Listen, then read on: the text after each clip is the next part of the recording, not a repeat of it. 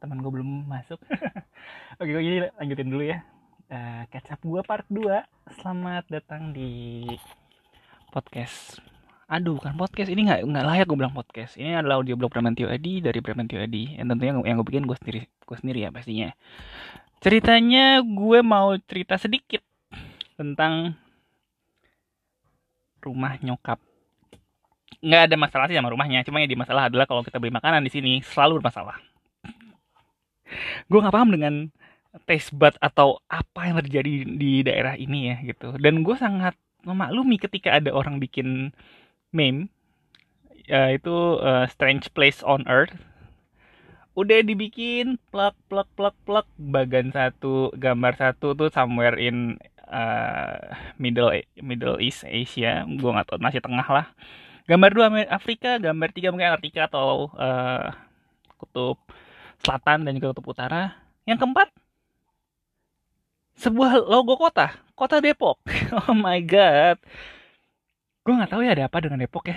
Cuman ya pasti eh namanya istilah geografi yang gue tahu. Ada satu istilah geografi di mana uh, kota itu akan berkembang. Dari kota itu ditemukan sampai kota ini udah kayak nggak keruan banget gitu loh. Kemarin Jakarta udah termasuk kota yang nggak keruan gitu. Sekarang Depok mencoba peruntungannya bagaimana menjadi beraturan dalam sebuah kota yang tidak beraturan? Sebenarnya gue ngeliat uh, secara makanan atau apa ya gue masih ngerasa kurang nyaman sama Depok gitu. Masih sangat-sangat kurang nyaman. Ada pun ke nyaman gue salah satunya adalah ketika gue misalnya delivery order. Masalah kita di, dari dari rate uh, rate hailing nih ya dari GoFood, GrabFood lah gitu kan ya. Nyampe gue terima set gue makan ini ada yang salah nih men. Kenapa rasanya tidak seperti Jakarta gitu? Padahal brandnya pun tuh Jakarta. Brand-brand ibu kota yang sudah buat gue udah kayak makanan gue sehari-hari di kantor atau mungkin uh, kalau misalnya gue sedang lagi ngobrol sama temen gue terus kita kayak kita nggak tahu mau makan apa kita lagi butuh variasi makanan brand-brand ini yang kita akan panggil gitu. Untuk beli ah beli ini ya gitu. Udah. Tapi mungkin yang bisa dibilang agak-agak unforgivable itu pengalaman kemarin. Ceritanya gue pas udah mau balik ke rumah udah keluar tol Sawangan karena rumah nyokap itu deket banget sama tol Desari. Kita memutuskan untuk mesen sotomi. Nyokap insist sotomi. Terus gue bilang gue juga pengen sotomi gitu. Aku juga pengen pengen beli sotomi gue tahu. Sebenarnya sotomi yang di di Depok yang enak yang menurut gue kaldunya enak eh uh, apa namanya?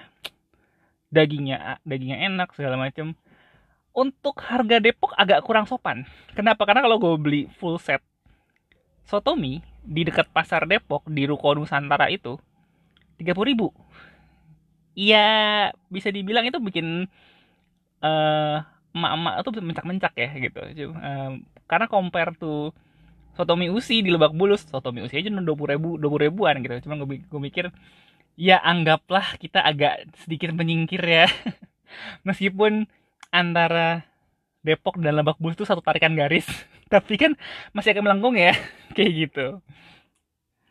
Terus gue bilang ke nyokap ya udah beli aja uh, soto mie yang di Jalan Nusantara. Eh jauh banget gitu harus ke arah stasiun dulu gitu ya udah sih GoFood aja kenapa? Ya lo GoFood lagi mahal gitu. Nah, ada uh, seperti pada awamnya ibu-ibu itu fobia banget.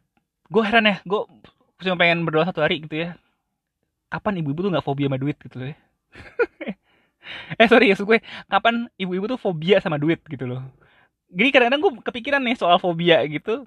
Sorry teman gue yang sangat patriarki si Ucen tuh zaman kuliah. Ketika kita membahas uh, fobia gitu. Fobia itu kan adalah lo ketakutan sama hal-hal yang tidak spesifik gitu. Kalau misalnya kita emang takut sama darah ya wajar gitu.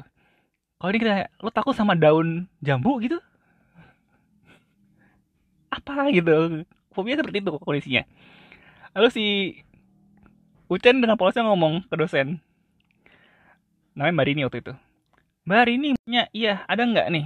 Ada nggak nih mbak fobia gitu terutama yang wanita ya. Ada nggak ya perempuan fobia sama duit? Gue gue hari itu kenapa pengen agak-agak agak-agak pengen jadi tiran ya. Dengar teman gue ngomong kayak gitu mulutnya luar biasa kayak gitu. Tapi gue gak tau setelah ucap nikah kayak semoga aja istrinya nggak fobia sama duit ya. Gitu aja. Takutnya kalau dia fobia sama duit malah berabe. Ya anyway kembali ke soal uh, si Sotomi di Depok ini akhirnya gue memutuskan untuk GoFood nih.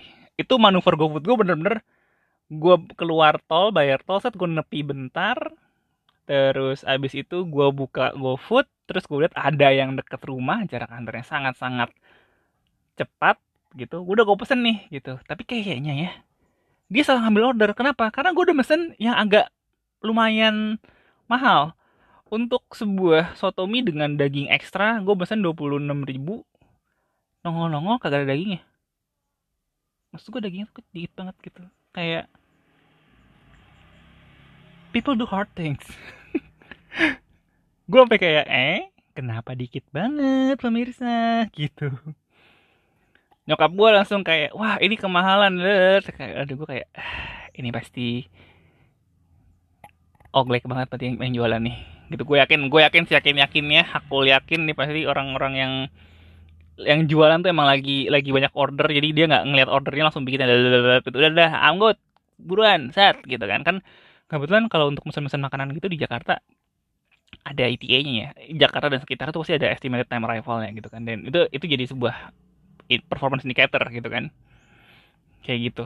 Dan itu sebuah data.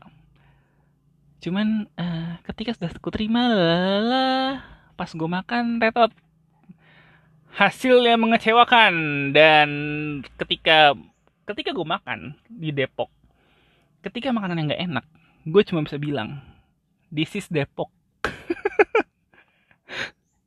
Gue nggak tahu gue udah udah udah kayak dari tahun 2000 sorry ya 2016 rumah jadi udah mulai sering pulang ke sini. Gue sampai berpikir makanan apa yang bisa membuat taste bud gue tuh agak mendingan gitu di sini? Kayaknya tuh susah banget.